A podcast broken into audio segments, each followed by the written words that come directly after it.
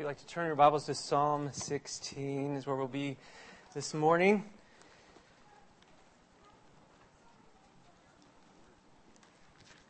On December 17th, Peter Jackson released the final movie of his trilogy of The Hobbit, an adaptation, no doubt, of The Hobbit and the Lord of the Rings from J.R.R. Tolkien.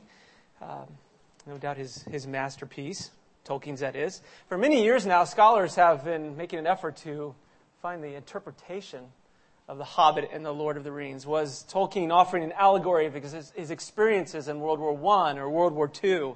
Was he allegorizing the modernization brought on by the Industrial Revolution? He saw peaceful communities swallowed up by the machines of industry and war. What exactly we to learn from his insight? If anyone has the right to speak with some level of authority with regard to Tolkien's work, C.S. Lewis offers his critique of Tolkien's Hobbit and The Lord of the Rings. You can find his review in his book, Image and Imagination. He argues that it is not an allegory, but rather a story that captured a world of his own imagination, a world that he began developing years before the hydrogen bomb. He asks, but, but why? Why, if you must have a serious comment to make on the real life of men, must you do it by taking, talking about a phantasmagoric, can't even pronounce it, that's only C.S. Lewis can do that, phantasmagoric never never land of your own. Why would you try to illustrate real life situations in a never never land that you've created? He answers this. It takes all the things that we know and restores them uh, to them the rich significance which has been hidden by the veil of familiarity. He says the imagined beings have their insides on the outside. They are visible souls. He says if you are tired of the real landscape, look at it in a mirror. Lewis goes on, this book applies the treatment not only to bread or apple, but to good and evil, to our endless perils, our anguish, and our joys. He contends that what Tolkien's doing is taking real life circumstances and dipping them into a story so that we can see them more clearly, that they would linger in our mind. That in effect, what Tolkien's done is taken life and scrub them clean of man's philosophies and assumptions with regard to suffering and evil and victory, and allowed us to experience them with surprising realism. Now, as we turn to Psalm 16, we need to understand that God has done something more grand. But the principles there. God has acted in the history of humanity and written an interpretation of his activities. He's provided a history, his story of redemption, an interpretation of his redemptive activities to give believers a, a real understanding of the nature of evil. The suffering of sin is related to the, the curse of sin, the promise of salvation offered in God's redemptive work in Christ. In essence, he removes the mask of human philosophy and religious tradition so that we can see through faith the reality as they ought to be seen, as God sees them. Now, in order to grasp the weight of Psalm 16, we're going to have to step back and give a little bit of background. And I know we can't assume that everyone here has um, been in the faith for a long time and has had the privilege of studying the Old Testament and the New Testament. So I want to assume that some of us need to have a little bit of background on what is going on in the Old Testament. Why the sacrifices? Why uh, the nation Israel raised up? Why David? Why is it important? Because what we'll find in Psalm 16 is that there is one meaning in this text, but yet three levels of application. And we find that by Peter and Paul in Acts 2 and Acts 13. Well, one sense, this is talking about David's life before God. In another sense, uh, in application, Peter and Paul, by the Holy Spirit, applied to Jesus Christ. And then there's another sense in which we can turn back and say, we as believers have this promise and hope. But how can a psalm like Psalm 16 do that? How can it speak of David's life before God, then turn around and run straight to Christ, that Christ is the ultimate meaning of the text, and yet also apply principally to us as well? I think for that we need to understand the story, the re- redemptive story. God has given for us in Romans 5 a cosmic story. Two Adams. Romans 5 tells us that the first Adam served as a legal representative for all of humanity. He was entrusted with God's law. Romans 2.15 says that God's law was written on the heart of humanity. Romans 5.12 says that sin came into the world because of one man and death through sin. Romans 5:18 says that one trespass led to condemnation for all men. So Adam, legal representative of all humanity, trusted with God's law, disobeyed. He brought sin into the world. He transgressed. Now, I would like you to turn to Isaiah 24, and this is all going to be used in Psalm 16. So we're getting some background and how Psalm 16 can be applied in three different venues. At the same time, I hope it enriches our study of some key words that we're going to find in Psalm 16. But Isaiah 24, 4 through 6, and this may be an astounding statement to some of us who have not been in Isaiah recently. Isaiah, the first half of the book, is describing sin and God's coming judgment. and the second half, hope in Christ that he'll take that judgment and wrath. But we're in the first half of Isaiah, and here's what we read in verse 4 of chapter 24. The earth mourns and withers, the world languishes and withers, the highest people of the earth languish. The earth lies defiled under its inhabitants, for they have transgressed the laws, violated the statutes, broken the everlasting covenant. Therefore a curse devours the earth, and its inhabitants suffer for their guilt. So all of humanity is wrapped up underneath the transgression of an eternal covenant, an eternal law that God has given. Therefore the world is cursed, and its inhabitants suffer for their guilt, verse 6 says. Well, Adam was our representative. And in effect, you can see him as the, the personification of this, as our representative, transgressing God's laws, violating the everlasting covenant, bringing the curse into the world. So the big picture, the big picture is that the everlasting covenant, the eternal statutes of God have been transgressed, and so the world anguishes underneath the curse of a broken covenant and awaits the day of judgment. The second Adam, though, Romans 5 tells us there's a, a second Adam, a final Adam. And he did what Adam couldn't do.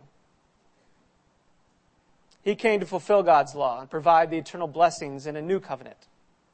Now we see these words like covenant. And we saw it in Isaiah 24, an eternal, everlasting covenant. It's correlated with statutes and laws.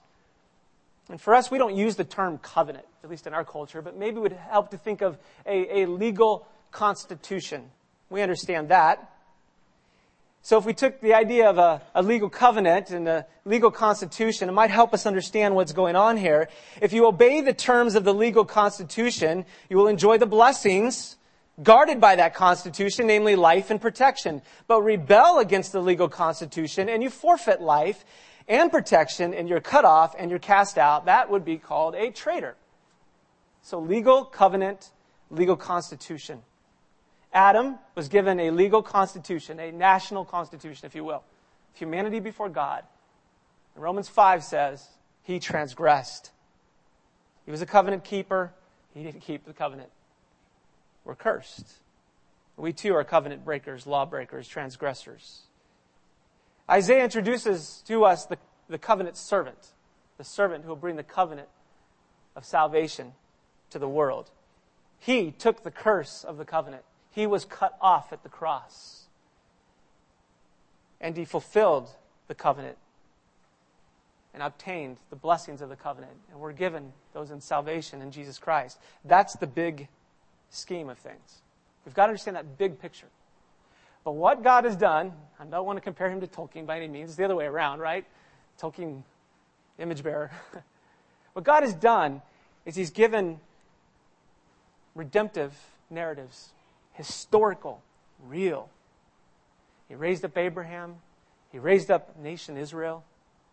And to Israel, he gave a legal constitution at Mount Sinai with blessings and curses. You can see them in Deuteronomy 28 through 29. If you obey, you'll be blessed. If you disobey, you'll be cursed. We find God giving to Israel three offices kingly office, prophet, and priest. What are these for? To help us, if you will, take the, the cosmic big picture reality of life, the two Adams, the violation of God's law, sin, the curse, Christ's salvation and keeping the law and paying for its curse at the cross. It's taking all of that and boiling it down so we could see it in these pictures and portraits in history, in time and space. So when we see Israel marching to Mount Sinai, we're to remember what Adam did and he failed to do. We see Israel marched out of, or the first generation perishing in the wilderness and, the, and Israel being marched out of the land to Babylon, we see failure to keep God's law. When we see the offices, the kingly office, the prophet, and the priest, we're, we're, we're, we're meant to see the, the, the bigger cosmic reality of the second Adam, the one who is the ultimate prophet, Christ, the one who is the ultimate priest, who would give himself as, a, as an offering for sin, as the Lamb of God. We're meant to see the King. So historical, real, not imaginary. When God acts redemptively in history, it's a real story. But we're meant to see the grand scheme, the big picture. And that is why when you look at something like Psalm 16, you can find David talking about himself, but as a king in the office of king in Israel, he can also be talking about the greater king, the son of David, who will come one day to represent him and all of us. Now, for, for that reason, I'd like you to go back to Psalm 16. We've kind of set it up. Psalm 16. And I want you to see the text that Peter and Paul will apply to Christ. And we're going to drop into Hebrews, and we're going to note how Hebrews calls this a picture or, or type. And I think we're ready for the psalm. Psalm 16, verse 8. I've set the Lord always before me because he is at my right hand. I shall not be shaken. Therefore, my heart is glad, my whole being rejoices, my flesh also dwells secure. For you will not abandon my soul to Sheol, or let your Holy One see corruption. You make known to me the path of life. In your presence there is fullness of joy. At your right hand are pleasures forevermore. That's the section that's quoted. Go to Acts 2.23. Acts 2.23. Listen to the words of Peter. Now we'll close our time this morning by looking at Paul's words in Acts 13. So we'll just we'll start with Peter for right now. Acts 2:23. This Jesus delivered up according to the definite plan and foreknowledge of God, you crucified and killed by the hands of lawless men. God raised him up, loosing the pains of death because it was not possible for him to be held by it. For David says concerning him, I saw the Lord always before me. We're quoting from the Psalm. Verse 8, For he is at my right hand that I may not be shaken. Verse 26. Therefore my heart was glad, my tongue rejoiced, my flesh also will dwell in hope. For you will not abandon my soul to Hades or let your Holy One see corruption. You have made known to me the paths of life. You will make me full of gladness with your presence. Brothers, I may say to you with confidence about the patriarch David that he both died and was buried, and his tomb is with us to this day. Being therefore a prophet, and knowing that God had sworn with an oath to him that he would set one of his descendants on his throne, he foresaw, that is David, he foresaw and spoke about the resurrection of the Christ, that he was not abandoned to Hades, nor did his flesh see corruption. This Jesus God raised up, and of that we all are witnesses. I'd love to go on and unpack there. Actually, but we can't do that. Peter's saying that David, even in writing uh, about his personal relationship with God and, and, and hope and deliverance from death, Peter says that David wrote foreseeing Christ and spoke specifically of Christ. Paul will tell us the same thing. Now, what's going on here? So David can write about himself using personal pronouns, my, my Lord, in you I take refuge. According to Peter and uh, Paul in, in Acts 13, David is writing about Jesus Christ, the ultimate king. And yet 2 Timothy 3, 16, 17 can say that this is also for our edification and for our growth. How does this work? Well, I'll quickly go to Hebrews chapter 9. I talked about portraits and pictures. I'd like to show you that this is the Holy Spirit's verbiage. Hebrews chapter 9, verse 9. He's talking about the realities of the old covenant, the tent, the sacrifices, ceremonies. In chapter 9, verse 8, by this the Holy Spirit indicates that the way into the holy places is not yet opened as long as the first section is still standing. All I want you to see is the Holy Spirit is indicating this. Verse 9, which is symbolic for the present age. So he's using the tabernacle realities saying this is meant to be a picture, a portrait, it's a symbol for the present age. Chapter 9, verse 23. Thus, it was necessary, again, talking about the Old Covenant law with its pictures and portraits. Thus, it was necessary for the copies of the heavenly things to be purified with these rites, but the heavenly things themselves with better sacrifices than these. Talking about the sacrifices of the Old Covenant versus the sacrifice of Christ. It deals with heavenly things. Hebrews 10:1 For since the law has but a shadow of the good things to come instead of the true form of these realities and talking about the sacrifices cannot take away sins. They they're a shadow.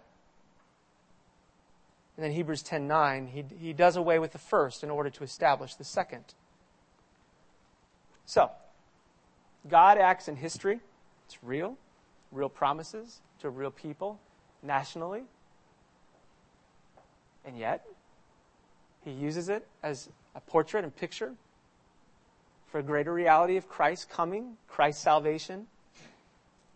Peter and Paul understand this, and in Psalm 16, use David as a king of Israel, knowing that the promise of the Son of David, Jesus Christ, will come. It's claiming that David spoke of Jesus Christ. Because this is what God is doing.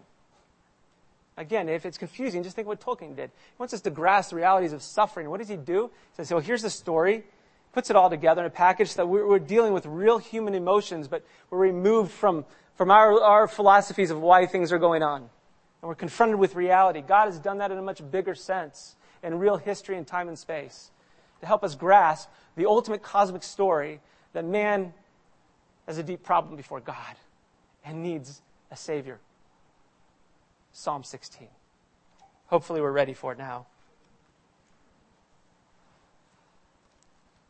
Four blessings for those who trust in God.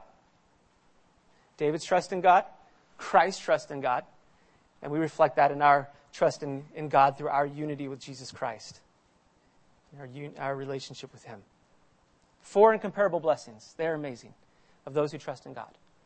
And I want to preview them for you because I can tend to just gloss over them as we get into this, and I get excited. so, they find their highest good in God's potency, and it is lordship. Potentate is sovereign or Lord. And I kind of, when I find, you know, words that can go together, potency, person, preeminence, power, it maybe helps me out. But they find their highest good in God's lordship and in his potency, verses 1 through 4. They find their inheritance in God's person, their inheritance in God's person, 5 through 6. And they find their counsel in God's preeminence, counsel in God's preeminence, verses 7 through 8, and their life in God's power of the resurrection. So highest good in God's lordship, inheritance in God's person, counsel in God's preeminence, and life in God's power of the resurrection. Let's look at the first one. It's an incomparable blessing because it's attached to God. They find their highest good in God's potency. Psalm 16, 1 through 4. Preserve me, O God, for in you I take refuge. I say to the Lord, You are my Lord, I have no good apart from you. As for the saints in the land, they are the excellent ones, in whom is all my delight. The sorrows of those who run after another God shall multiply. Their drink offerings of blood I will not pour out or take their names on my lips. They find their highest good in God's lordship. Lordship is important there. Look again at, at verse 1 and 2. Preserve me, O God. El is used there. Elohim, El, describing God as creator. It's a title that describes God as creator, master, and owner. There are certain adjectives that are attached to that to describe God as everlasting. El Olam. Elyon, God most high. El Shaddai, God almighty. Again, describing God's ownership, that He's the creator, He's the sovereign one. But then we see Yahweh, verse 2, I, I say to the Lord. So he, he asks that God, who owns all things, who's the creator and sustainer of everything, that He preserve. And He's bold to say, I take refuge in you. God who creates and sustains all things. You're the creator, the sovereign. And then he's so bold in verse 2 to say, I say to Yahweh.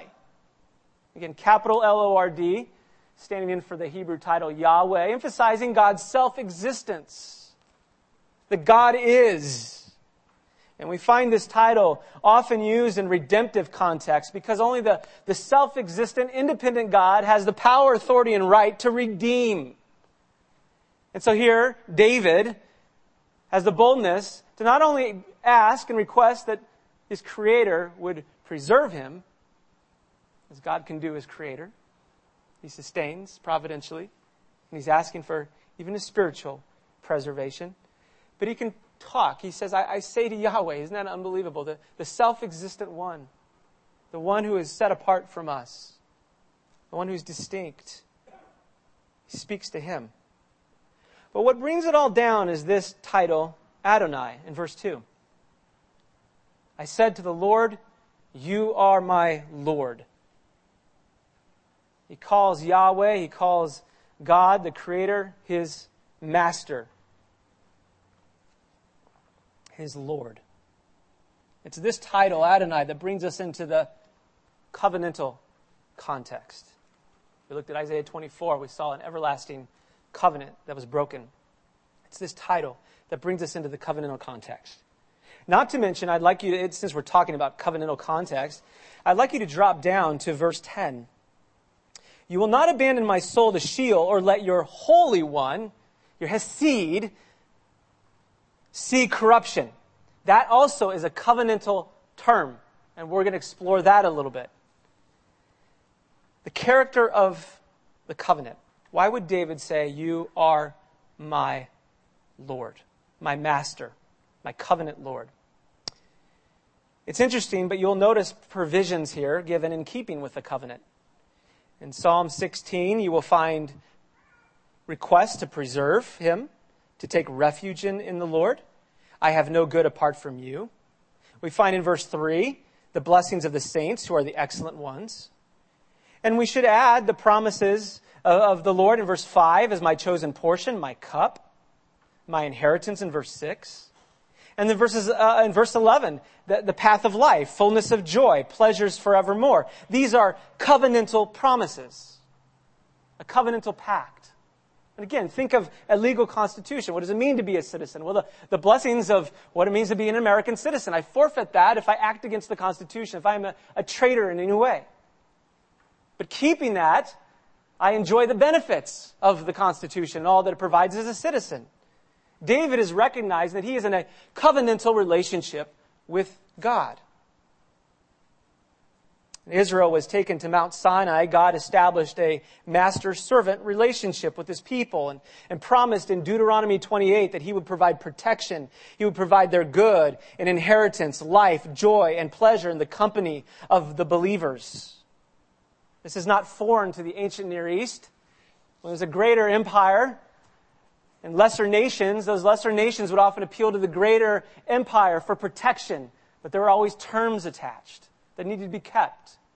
You remember the Gibeonites, when they knew that Israel was conquering the Canaanites, they uh, dressed up as if they'd gone on a long journey, brought stale, moldy bread, and pleaded for a covenant. And Joshua established a covenant with them without seeking the Lord. What was he establishing in that covenant? Protection for the Gibeonites, and in return, the Gibeonites would serve Israel, which they did even into Saul's day. Remember when the Canaanites went against the Gibeonites because they'd heard in Joshua 9 that they'd forged a covenant. Joshua was obligated to protect them, and that is what he did. This is a covenant lordship, a master servant relationship. The covenant that was forged there at Mount Sinai it was a covenant of law. God would protect his people, but his people were to obey the covenant. Deuteronomy 28 and 29. To disobey was to be cursed, to be cut off from the covenant. So there's a, a covenant of, of law reflecting obligations from both parties. They were to keep those obligations, or one would be cursed. There's another kind of covenant that David was well familiar with. And I think that's the covenant that we, we see alluded to with this statement, Holy One, or Hesed, which we'll talk about. But in Psalm 89, go ahead and go to Psalm 89.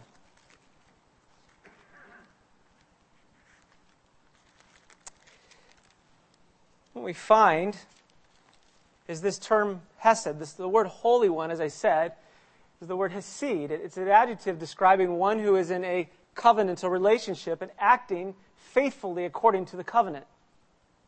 It's, our text says the Holy One. King James Version often says faithful or the, the one who acts in loving kindness or steadfastness. It's a covenantal term. It's one who keeps covenant. In Psalm 89, we see a gracious covenant. Verse 1, David. It's reflecting this. It's God's promise to David.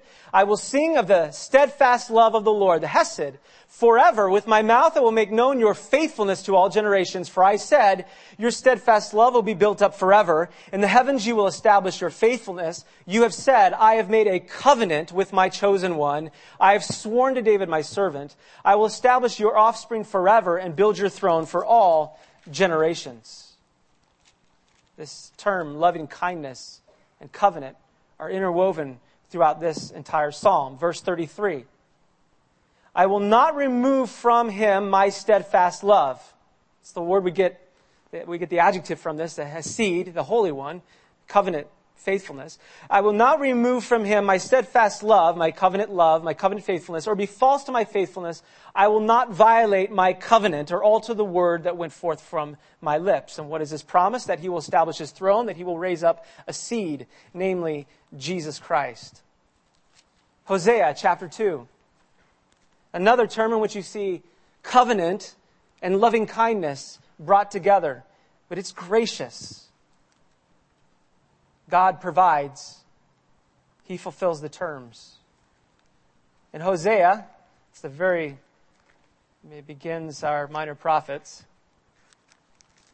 go to Ezekiel, Daniel, Hosea, Joel, Amos, Obadiah. Hosea 2. Israel has broken God's covenant at Mount Sinai, did not fulfill her obligations. She's considered a whore, an adulteress. But God makes a promise to Israel. In verse 16, chapter 2.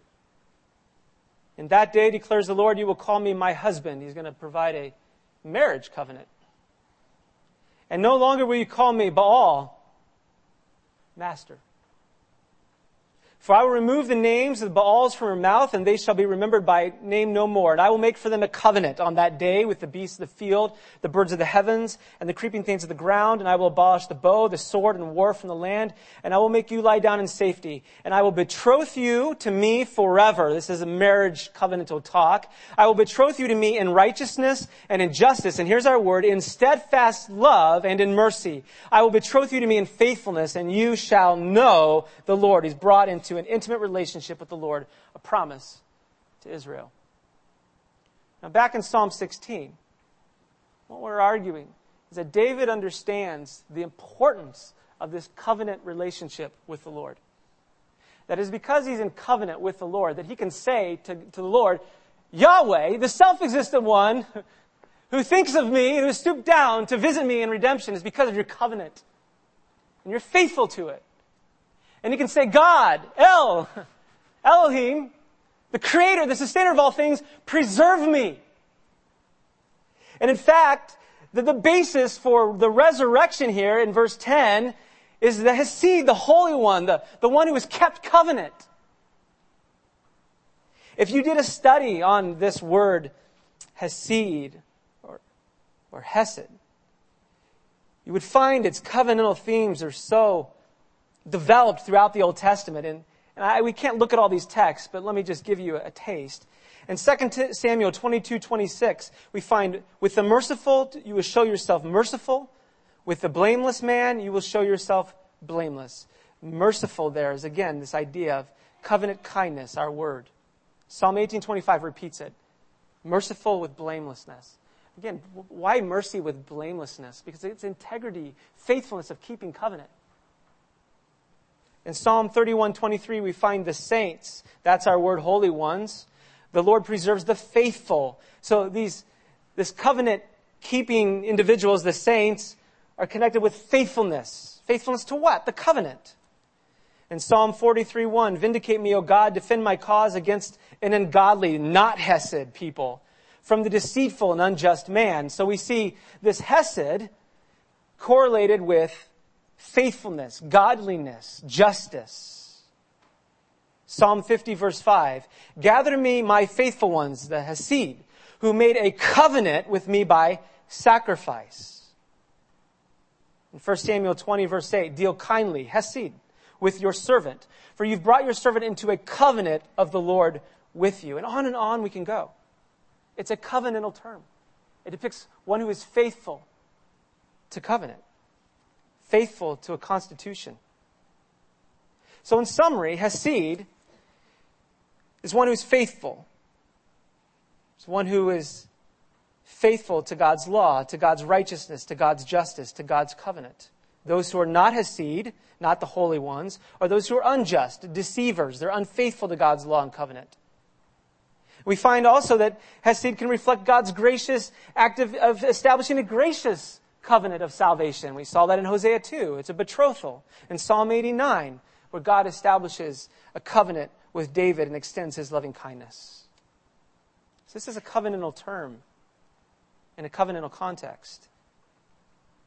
David can say, Yahweh, the self existent one, God, preserve me. I could speak to you because of this relationship. The requirement of this gracious covenant is faith. In verse 1. Preserve me, O God, for in you I take refuge. Refuge throughout the Psalms describes one who, who has faith, who trusts in the Lord. His full sufficiency is found in him. In you I take refuge. It's resting, depending. It's the object of this faith, the Lord, in you. He emphasizes his union with the Lord. This idea of in you is um, you can find it throughout the New Testament, Paul's language in Christ, in Him, in the beloved, in the pictures of marriage with Christ, in the pictures of the body of Christ, in the temple of God, of eating and drinking from Christ, of believing in Christ, of resting in Christ. All depictions of union with the Lord is the object of our faith. Notice the blessings of this gracious covenant. There's preservation, guarding, tending, keeping. In verse 1, preserve me, O God. It's the blessings of being in relationship with the covenant Lord. Another blessing is, is God's goodness in verse 2. I say to the Lord, You are my Lord, my Adonai, my Master, my covenant Lord. I have no good apart from you. This is a unique phrase here. The, the word apart uh, is just a, a, simple word, all, in the Hebrew. It describes one who uh, goes up or who ascends. In Psalm 36, we're told that God's steadfast love extends to the heavens. It uses spatial terms. Here, the psalmist says that I have no good that ascends above God, literally. In other words, He is the highest of heights. So my good is with Him. We often use spatial terms to describe our distinction from God. The emphasis is a distinction of being. He is not like us. He is not a man. He is not a creature. He's, he is not dependent. Theologians are often left to explain this distinction between us and God in terms of what we are not and what He is not. For instance, He is infinite. He's not finite. Or in terms of all, He is uh, omni- omniscience, omnipresent, omnipotent. So when David says, I have no good above you, I have no good that ascends you, he's saying that God is most high, he is most holy, he is most majestic, and in effect, God is my good, for I am in you. And because God is the highest and most majestic, there is my highest good in him. And that too is a benefit of being in a covenant relationship with the Lord. Ever why, wonder why the angels are so amazed as they look into the glories of salvation. Here we get these depictions of angels in Isaiah 6. They're covering their faces, they're in the presence of the glory of God. They can't stand it, they cannot take it in. It's like, like looking at the sun for us, but in a much grander scheme. And they're crying, Holy, holy, holy is the Lord God Almighty holy, holy, holy. You're different. You're distinct. You're glorious. You're set apart from us. You are different. You are distinct. And your majesty is distinct. The same majestic God has given himself to sinners to be their highest good, so that we can gain eternal life in God, because our good is in him. We can gain eternal wisdom in God because our good is in Him. We can gain eternal power in God, glory in God, joy in God, righteousness in God because our good is in Him. That's David's point. But it comes in the context, his covenant relationship that he has with the Lord. What is another blessing of this covenant relationship? The saints. Verse 3. The saints. We find God's preservation, God's goodness, and the holy ones, the saints. Verse 3 As for the saints in the land, they are the excellent ones, in whom is all my delight. God, when God saves according to his steadfast love, he, he saves a covenant community. He did so with Israel as he redeemed them out of Egypt and brought them into the promised land. We look at the new covenant, we see Christ redeeming, joining believing Jew and Gentile into the new covenant community of the church. Christ represents his people, the members of the body. We're, we're joined together into the body of Christ. We grow together in love. These are the benefits of being in a covenant relationship with the Lord preservation, the goodness of God, and believers. And David says in this context, the saints, as part of this covenant community, I love and I delight in them. They're the majestic ones, the, the noble ones, the supreme ones, the ones set apart by God's grace. While we are living in, in North uh, Hollywood, California, um, we would go to an Italian restaurant that would sing opera. They would often operatically sing Disney movies. Sometimes it'd get quite embarrassing. You'd be sitting there eating, and they'd come sit next to you or sit on your lap or whisk you off to dance you away or mess with your hair you know, try to be romantic. I don't know. It was embarrassing. So anytime we'd see them coming over to our table, I'd be like, I'm going to the bathroom. you head off. One time I, I brought, brought, my dad, and I was like, oh no. And how do I protect him? We've got to go to the bathroom. got to get out of here. Which is not the manly thing to do, right? but on a particular occasion, there were uh, some young girls that were running up to a table behind us, and they, they kept running back there and taking pictures. And then another group would come and take pictures, and um, we're going, something's going on. This must be a popular place. And so my, my wife, without looking behind her, just turned around and said, Wow, you must be famous or something. And she turned back to me and her eyes were just huge. She goes, Chris, that's Drew Barrymore. Of course, I'm going, Who's Drew Barrymore? E.T. goes through the whole list. You know, you must be famous or something. well, thankfully she didn't know who, who we were. but we just sat there at the table, we were reminded of what it means to be a child of God. That here we're amazed to be in the presence of Drew Barrymore and not recognize it, um, but to think that God has called his children into his covenant relationship and saved them, and provided these blessings in Christ. And the psalmist says, I love them. They're my delight. We gather together to rejoice in our, our, our, our covenant saving Lord. They're the excellent ones. It's where all my delight is. In verse 4, we find the contrast of those who do not delight in the Lord as their greatest good, not joining the covenant with Him. They don't love the excellent ones. What, what, do they love? Verse 4 The sorrows of those who run after another God shall multiply. Their drink offerings of blood I will not pour out or take their names on my lips. This idolatry is in, in direct contrast to the, the, the provision of the goodness of God. The believer gets God, the unbeliever turns to another. The, the, the word to run for is a word that describes bartering or exchanging. It's used of wooing or paying a, a bridal payment. In the business of pursuing false gods, of wooing them. Or, as the text says, another, a God replacement. Every sin denies God's goodness. Every sin denies God's provision, replaces God with another. He says, I won't pour out their drink offerings. I won't participate in their meritorious works. I won't even honor them or, or give worship to them. My good is in God. He is my Lord.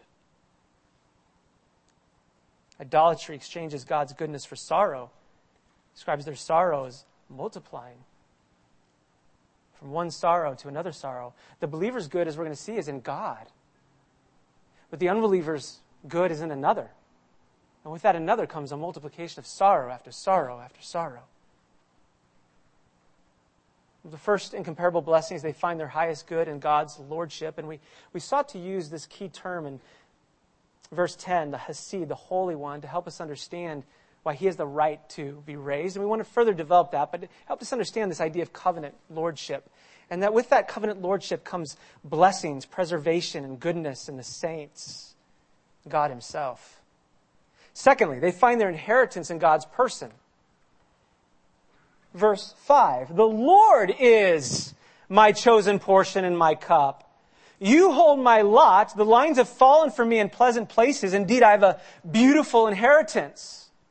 You can go to Joshua to Deuteronomy and see the picture of this. Israel brought into a covenant relationship with God. The blessings of keeping covenant and being in that covenant were the blessings of an inheritance of land. And in the book of Joshua, we see the land parceled out. But what's interesting here is David takes this and elevates it and says in verse 5, the Lord is my chosen portion, my cup, my lot. The lines have fallen for me in pleasant places. Indeed, I have a beautiful inheritance. So acknowledging that God has given himself ultimately as the ultimate portion inheritance, that God sustains it in verse 5. You hold my lot because God has given him himself. He sustains this inheritance in himself. And it's beautiful to me, he says.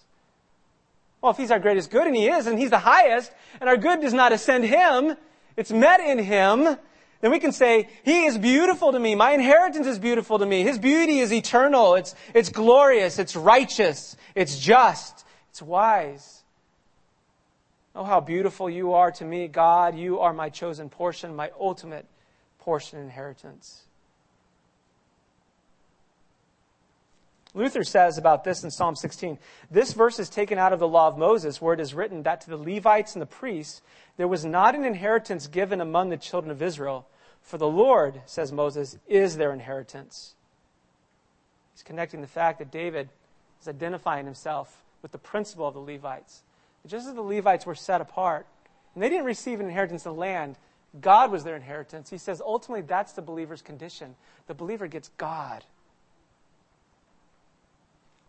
God has given himself to the saints. Brooks writes about this union with the Lord you shall have, it's as if he said, as if God said, you shall have as true an interest in all my attributes for your good as they are mine for my glory. My grace to pardon you, my power to protect you, my wisdom to direct you, my goodness to relieve you, my mercy to supply you, my glory shall be yours to crown you. It's a comprehensive promise. For God to be our God, it includes it all. Isn't it glorious that He secures it? And He is the glory of our inheritance. He is the beautiful one. David Dickinson writes about this text and says this He may lay claim to God and enjoy the possession of God as firmly as his inheritance, as fully as if God were his particular property and portion, as sweetly as his daily food and the portion of his domestic cup.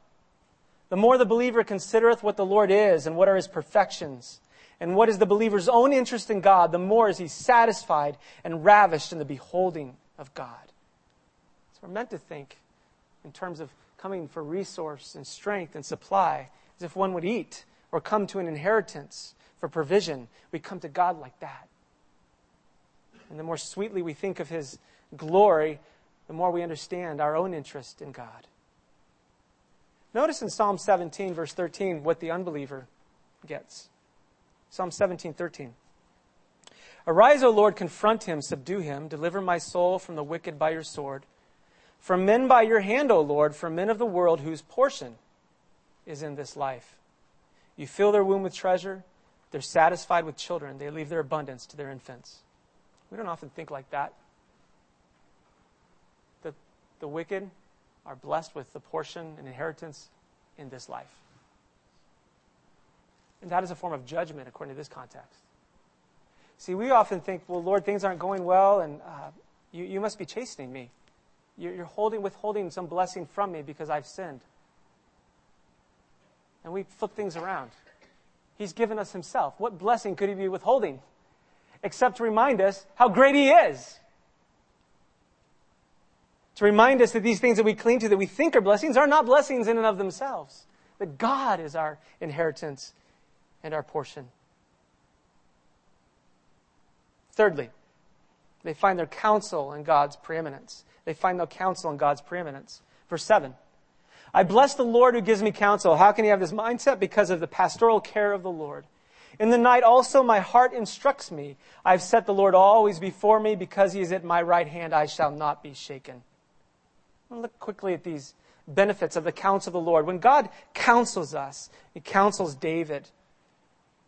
What material does he use? Well, in you I take refuge. Union with God, refuge in God, the goodness of God, the exaltation of the saints, inheritance in God, and the resurrection of the dead. So as David is reflecting on the counsel of God at night in the dark times of his life, his heart is just bearing that instruction back to him. And he's been reminded of the goodness of God. He, in verse 7, he blesses the Lord. He praises the Lord. And in verse 8, he's reminded of the Lord's security and power. The idea of right hand uh, indicates power and authority. The Lord is at his right hand. He won't be shaken. So he sees his stability of life. When he's counseled by the Lord, what else does he see in this covenant relationship with God? Well, according to verse 11, the path of life and fullness of joy and pleasures forevermore. This is the, the benefit and blessings of being in relationship with God. As God counsels us through his word, our hearts, even in the dark times, are instructed in the goodness of God, and we're reminded of our hope in Him, and our security in Him, and our joy in Him, and that His pleasures are forevermore. That brings us to our last point. And this actually should have been on the front end. it's, it's the weightiest. They find life in God's power of the resurrection of Christ. So here's the question How can David lay claim to these blessings of God's covenant love? I mean, notice again in verse 10 of Psalm 16. For you will not abandon my soul to Sheol or let your Holy One, your Hesed, the one in covenant relationship, the faithful one, see corruption. How could David say, I'm the Holy One, I'm the one who kept covenant, therefore I won't see corruption? How can he lay claim to these blessings? Pleasures forevermore, fullness of joy, the path of life, the, the preservation of God, God is his greatest good. Believer, how can you lay claim to these blessings? How can I lay claim to these blessings? Have I kept covenant? David sinned against God. We know that. We too have sinned against God. How can we be assured of God's promise? And that takes us to Acts 2. So go ahead and go there for the interpretation of Psalm 16. Acts 2 and Acts 13. And we're just going to quickly just draw out Peter and Paul's interpretation of that text. We'll find it encapsulated right there. In Acts 2:25, it's David who spoke of Christ as a prophet. Acts chapter 2, verse 25. He, as a prophet, spoke of Christ. David says concerning him. In Acts 2:31, David foresaw and spoke about the resurrection of the Christ. So David spoke of Christ, he foresaw and spoke about the resurrection. Now let's go to Paul's interpretation, Acts 13. this, is, this is amazing. So it becomes all of a sudden relevant to us. It's like, yes. Acts 13, 32. Here's Paul in his first sermon. Saul, now named Paul, preaches his first sermon to Jews and God-fearers. So he's going to preach to those who are non-Jews who believe in the promises that God made to Abraham. You can find that in the, context of verse 16, but don't go there. Just look at the beginning of his sermon, verse 32. And we bring the good news, the gospel, that what God promised to the fathers, that would include David. And this he has fulfilled to us, their children, by raising Jesus. So God promised good news to the fathers. In verse 33, he fulfilled them by raising Christ from the dead. Now, I don't want you to go back to Acts 2, but if you looked at verse 24, Peter says that when God raised him from the dead, he loosed the pains of death because it was not possible for him to be held by it. So in raising him from the dead, he loosed the pains, the, the trap of death, the jaws of death, because it could not hold Christ. Verse 38 of chapter 13. Paul quotes from, from David in verse 35 You will not let your Holy One see corruption, your Hesed, covenant keeper. And in verse 38, he says this. He's applying it. Let it be known to you, therefore, brothers, that through this man forgiveness of sins is proclaimed to you. And by him, everyone who believes is freed. That word is justified, by the way, is justified from everything from which you could not be freed by the law of Moses. So forgiveness of sins is proclaimed through this man who God raised from the dead, verse 38. In verse 39, we are justified from everything which you could not be freed by the law of Moses. You see, there are two threats that the gospel solves. Forgiveness of sins and justification from the law. And we see again in verse 38, forgiveness of sins, all rooted in the resurrection of Christ, the gospel, Paul calls it. And in verse 39, he's justified or freed from everything which you could not be freed by the law of Moses. And notice how he says he's freed from the law, but not by the law of Moses. You see, it underlines the fact that we've transgressed the law, Isaiah 24, the eternal covenants. And the law of Moses pictured that. And justification, being freed, underlines the fact that we need to be declared right in relationship to God's law, of right standing, a law keeper. But Paul is saying you can never be justified by the law, but we need to be justified from the law. The demands of the law, we must be declared right in accordance to them, but it won't be through the works of the law. Now, why is the resurrection of Christ placed into this context? And this is what's so amazing. Because in Psalm 16:10, he says, the Holy One, the Hesed, the faithful one. He's the covenant keeper. Any wonder that redemption is placed in terms of the new covenant. The Christ came and fulfilled the law. He took the curse of the law so we can have forgiveness of sins and frees us from its demands by justifying us in Christ. It's amazing that Peter says that death could not hold him, that death was loosed at the resurrection of Christ. Jesus Christ received our guilt by imputation, by God's reckoning. Death had to deal with the covenant keeper. Death had to deal with the Holy One. Death could not hold him. Death could not secure the process of decay and corruption, for he was himself not personally a sinner. His death was an act of payment for our sin, and he satisfied God's judgment for our sin. He paid the debt. God raised him. And Paul is saying, and Peter is saying, and David is saying that only through Christ's death and resurrection could sinners be justified from the demands of the law, forgiven of sin, and escape the power of eternal death. And David could say, this also applies to me. The covenant keeper. So if you look back at Psalm 16, you can take this and apply it to Christ. And I'm, we're not going to do that, but I just want to read these statements in light of Christ as the storm clouds of eternal judgment come gathering around him. He's ready to face the cross.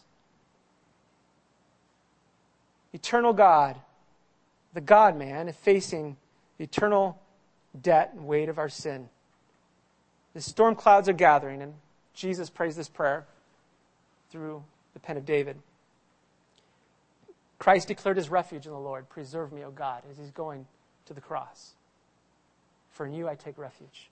Complete faith in the Lord, in his Father. He declared that in our place, he related to his Father in a covenant relationship. Jesus said, You are my Lord. He has stood in our place as the covenant keeper. Father is the master. You are my Lord. Christ declared that God was his great as good. That's something we have not done and we failed. You are my good. I have no good apart from you. Christ declared his love for the saints in verse 3, the excellent ones. He was dying for them. Christ declared his jealousy for the glory of God. He would oppose the anothers that replaced God. Summed up his total devotion to the Lord. Christ sought the Lord as his portion, his joy that was set before him. Christ sought the Lord's counsel for the instruction of his heart and mind. Do we not see him going off in prayer and talking about the work and the will and the word of the Father? Christ only could say this, I have set the Lord always before me. David could never say that in its fullness. He could in Christ. I've set the Lord always before me. Christ never abandoned his devotion to God. He continually trusted in the Lord. He was sustained and secured by the Lord. I will never be shaken. Christ rejoiced through faith in the promise that God would not abandon him to the power of death. He was ready to face wrath. And would God abandon him? No. He believed in the promise of God that he would loose the pains of death, release the jaws of the trap of death. Because you see, death's power is in sin. And when sin's guilt is dealt with, death's power is no more. Christ gloried in the eternal reward given to him because of his faithfulness at the resurrection. He would find life, fullness of joy, pleasures forevermore. He would honor the covenant. He would fulfill it. And he would gather the blessings and give it to us in the new covenant. And so we believer can pray through these same promises. We can say, I have found refuge in the Lord because of Christ. You are my master, my covenant Lord. I stand in the new covenant. You can say, I love your people, O Lord, and I am jealous for your glory. I am secure. You're my inheritance. You're beautiful to me. You counsel me. You secure me even through death. And beloved brother this week went to be with the Lord. I know he went to be with the Lord because Jesus Christ accomplished this. He was raised.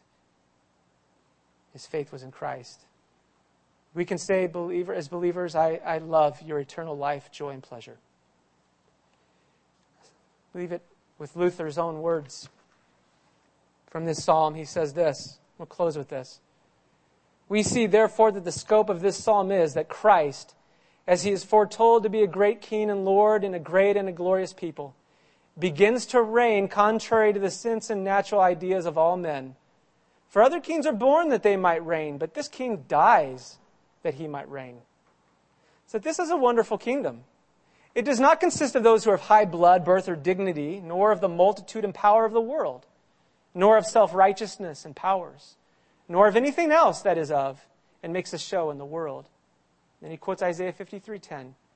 When thou shalt make his soul an offering for sin, he shall see his seed, his people. He shall prolong his days, that's the resurrection, and the pleasure of the Lord shall prosper in his hand.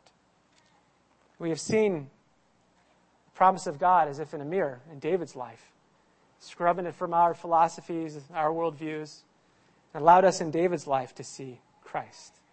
Yes, as in a mirror, or as Hebrews says, in a type and portrait.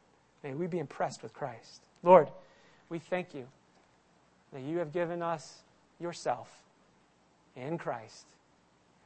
Lord, as Hebrews 12 reminds us, we have not come to Mount Sinai, a place of trembling and fear, a replication of the Isaiah 24 event in which the world is cursed for breaking your law. But we have come to Mount Zion. We have come to the New Jerusalem. We have come through the mediatorship of Jesus Christ. We have come in the new covenant. You have fulfilled all the obligations for us. You have taken the curse in Christ. And so we come with open hands, embracing Christ by faith and these blessings that are ours in Christ. And we rejoice and ask that you would increase our love and affection to, to long for these eternal pleasures, joys, and delights that are ours in you. Continue to wean us from the delights of the world, from these things that you use to judge. Cause us to delight in you, for you are our true treasure, joy, and glory in Christ. In Jesus' name, amen.